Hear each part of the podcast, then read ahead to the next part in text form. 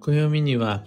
一般的なカレンダーと違って日付や曜日以外にも様々な情報が掲載されています。おはようございます。有限会社認識確認としさです。発行から20年、累計8万部の運をデザインする手帳、有機暦を群馬県富岡市にて制作しています。最新版である有機暦は、有機暦2024は現在販売中です。気になる方は有機暦で検索を。で、このラジオ、聞く暦では、毎朝10分の暦レッスンをお届けしています。今朝は、83ページ、六曜というオフィシャルな目安というテーマでお話を。有機暦は、西洋暦と違って和暦で、日本における様々な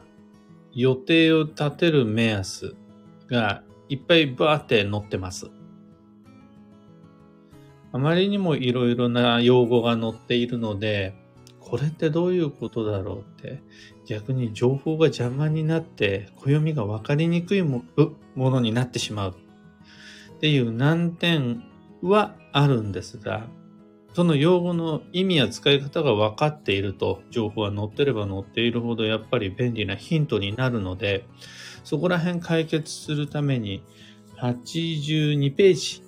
有機暦の82ページからは、有機暦のマンスリーカレンダー上、イヤリーカレンダー上に載っている用語の説明コーナーがあります。で、まず真っ先にご紹介したいのが六葉です。六葉とは大安仏滅など、誰もが一も一度は聞いたことがあるはずの、暦において最も基本的な吉居判断の基準です。6つあるから六葉なんですが、の月下水木金土日の曜日は7つなので7葉。大安仏滅などは6つあるので6葉です。6つある運が持つそれぞれの意味、大安、釈光、先勝ち、友引き、先負け、仏滅、それぞれの意味に関しては、それこそネット検索すればわかるし、なんとなくイメージもできるし、また、83ページの用語解説、ご確認いただけると書いてあります。なので、そっちは割愛しまして、そっちの説明は割愛して、今回は六葉の使い方を中心にご紹介します。これネット検索しても出てないんで。まず、六葉そのものが持つ効能に関して、僕は非常に懐疑的です。懐疑的というのは、疑わしいと思っているし、あんまり信じていないということです。重視もしていないです。大安にそこまでの基地作用はないと思っています。また、仏滅という日の強作用を過去一度も気にしたことがないです。だから、僕自身は日々の暮らしの中で、大安仏滅を無視して過ごしています。みんなもそうしていただいても全く問題は出ないと思います。ただし、六葉が持つ社会通念としての作用は非常に大きいと思います。六葉はもはや一般常識として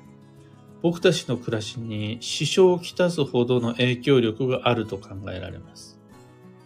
あくまでこれは運の話じゃないです。社会通念や一般常識です。ただ、これだけ世間的にみんなが知っていて、みんなが割と気にしているものは、それ相応の運の作用は持つと思うんですね。運の専門知識なんか一切持ってない親戚のおじさんが、ドヤ顔で、その日は仏滅だからやめた方がいいとか、言ってきたりすることが割とあります。なんでおじさんそういうことを言うのかっていうと、仏滅がめちゃくちゃ怖いものだからじゃなくて、仏滅だけはやけに知ってるからです。広く知識を学び収めた上で、様々な情報を比較検討して仏滅はやばいって言ってるんじゃなくて、仏滅だけは自分でも知ってるから、人にもそういうふうに言います。ただそう言います。そういう人が僕たちが考えてる以上にいっぱいいます。運の専門家ではなくて、なんなら専門分野が家づくりとか、車の製造とか、お財布の販売という異業種の人でも対案に関しては知ってるんです。専門外の人でも対案のことは私も知ってるしあなたも気にするでしょうねという共通認識があるので引き渡しとか納車とか使い始めのタイミングで対案だとか友引きだとかをお勧めしてくるわけです。占い師じゃないんですよ。でも対案は知ってるんです。それくらい、みんなの共通言語、共通認識として六葉ってやつが、特に対案と仏滅を中心に広がっていくと、もうそこには一定の影響力が宿り始めます。対案がすごいから仏滅がすごいからじゃないです。そういうものというみんなの思いがまあ、ある程度影響力を持ってくるっていう感じです。で、僕が暦を作るものとして、大して対案も仏滅も気にしてなかったとしても、気にする人は多いんですよね。実際に仏滅ということで気分を害したり、対案だからっていう理由でご機嫌になれたりする人が一定数以上いるので、そういう意味では、六葉は無視できないなと思います。ここまでを踏まえて、有機暦に掲載した六葉という吉祥判断基準の使い方をご提案すると、親戚とか顧客とかご近所さんとか他人が関わってこない私個人のプライベートな選択に関しては、六葉は完全に無視すべきだと思います。例えば、夫婦の入籍の日とか、自分の持ち物、自分、私の専用の私的な持ち物の使い始めとか、私の他の人は関係ない。誰かが行くわけじゃない。私の新しい習い事のスタート。などなど他人からの口出しが入りにくいプライベートな私的な選択に関しては6欲苦にするのやめましょう。一方で、お店の真相開店とか、人様を招く冠婚葬祭のイベントとか、そこはもうまさに六葉が役に立つ場合、場面です。六葉が実際の効能どれほど大きいかなんかもうほんとどうでもよくて、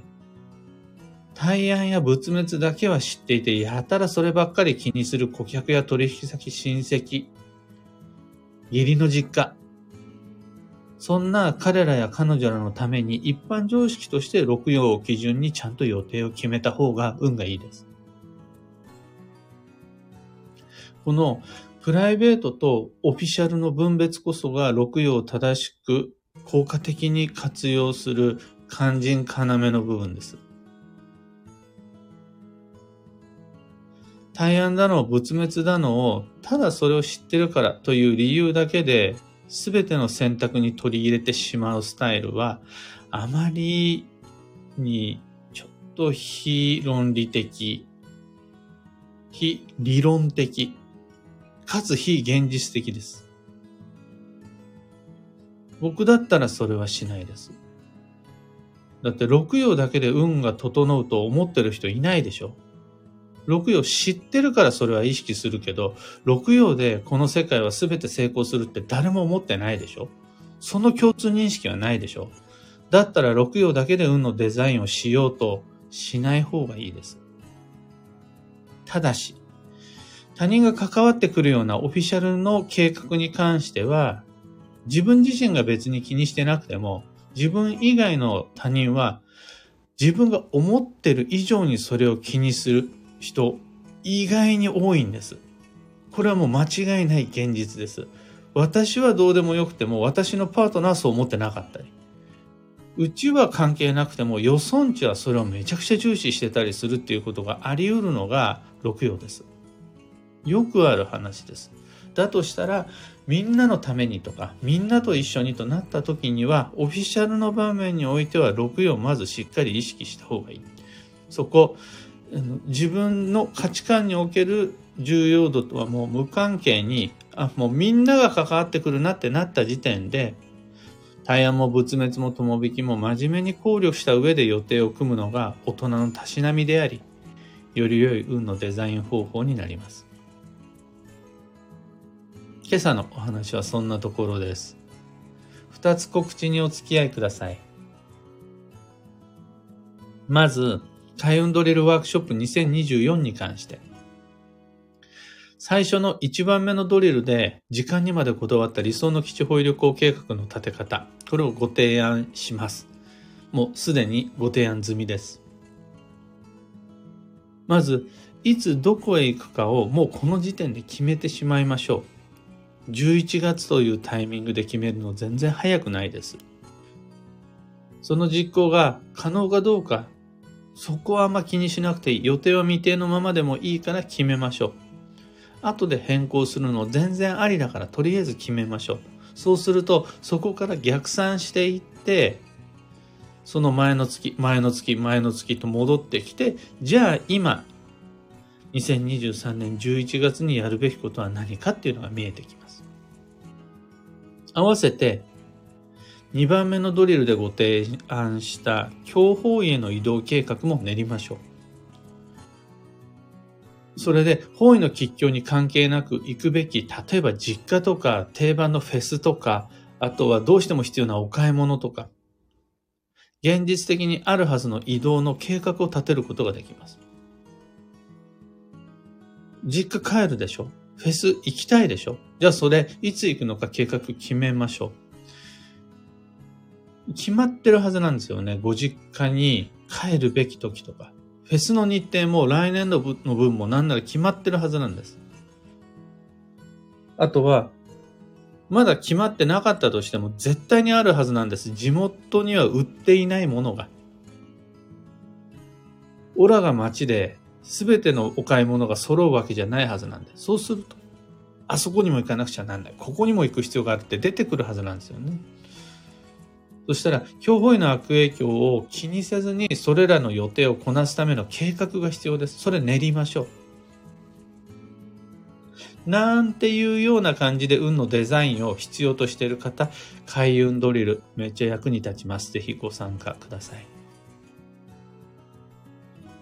次に、年内の東京鑑定会に関して、2023年11月22日と12月27日、これで年内終了です。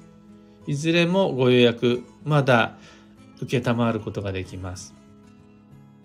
開運ドリルも東京鑑定会も詳細とお申し込みはこの配信の放送内容欄にリンク貼り付けておきます。それと業務連絡が一つ、運をデザインする暦ラボのメンバーの皆様、毎月第1第3月曜日はオンラインサロン向けの旧生学講座をブログ限定記事という形で更新しています。第3月曜日の今夜は、上司次第で決まる運、素敵な上司は人を幸運にするというテーマで、旧生学講座お届け予定です。19時以降にご確認ください。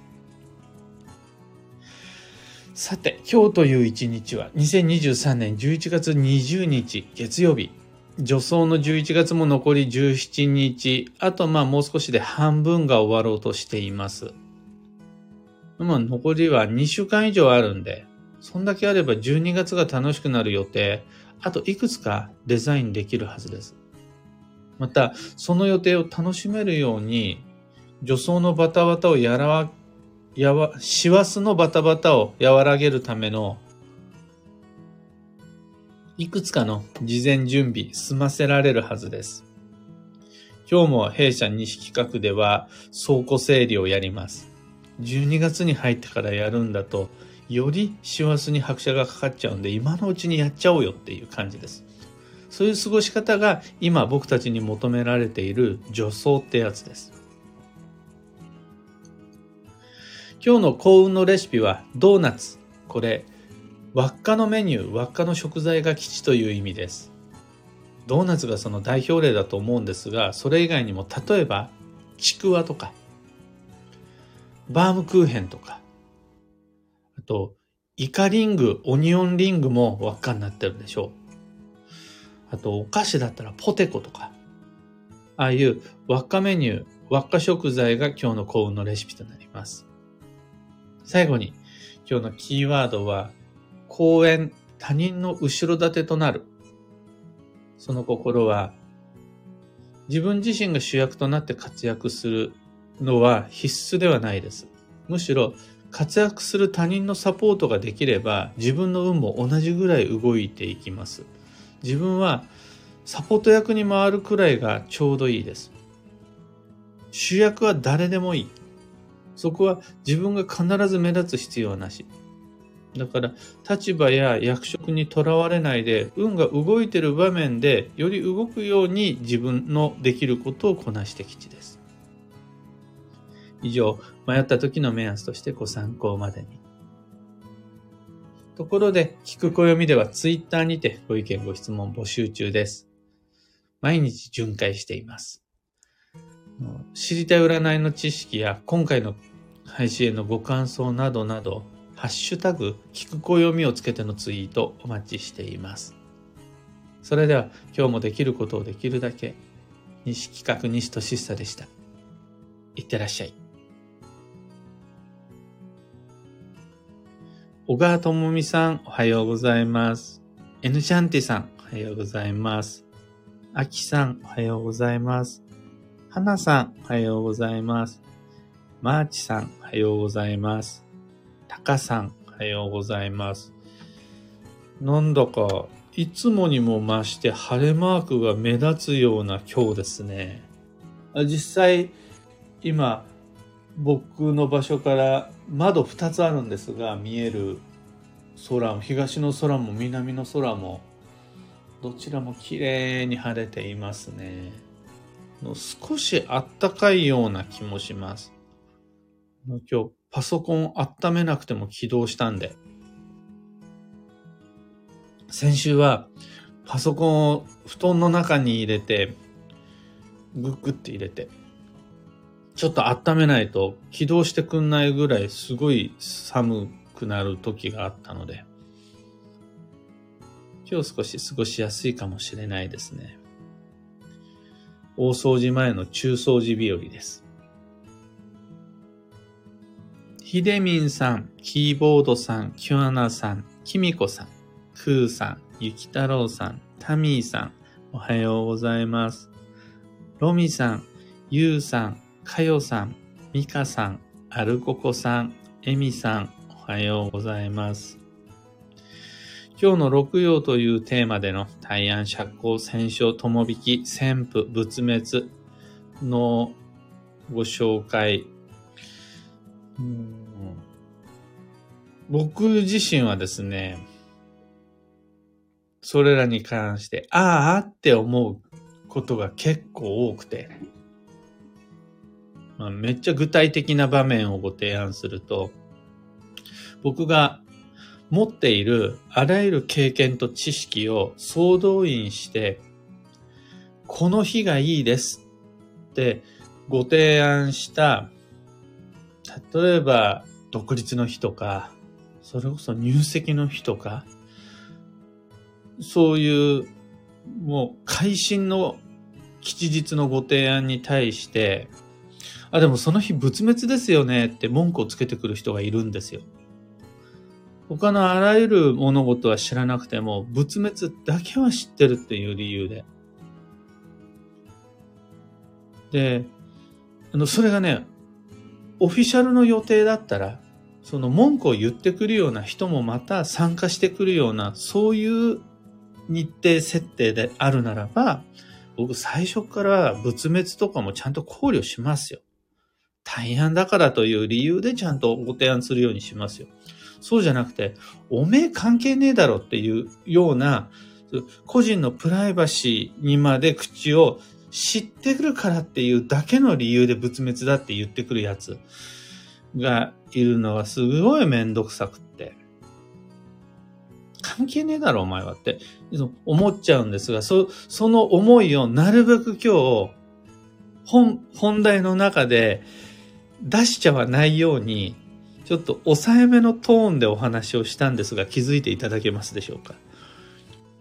これがもう、もう今も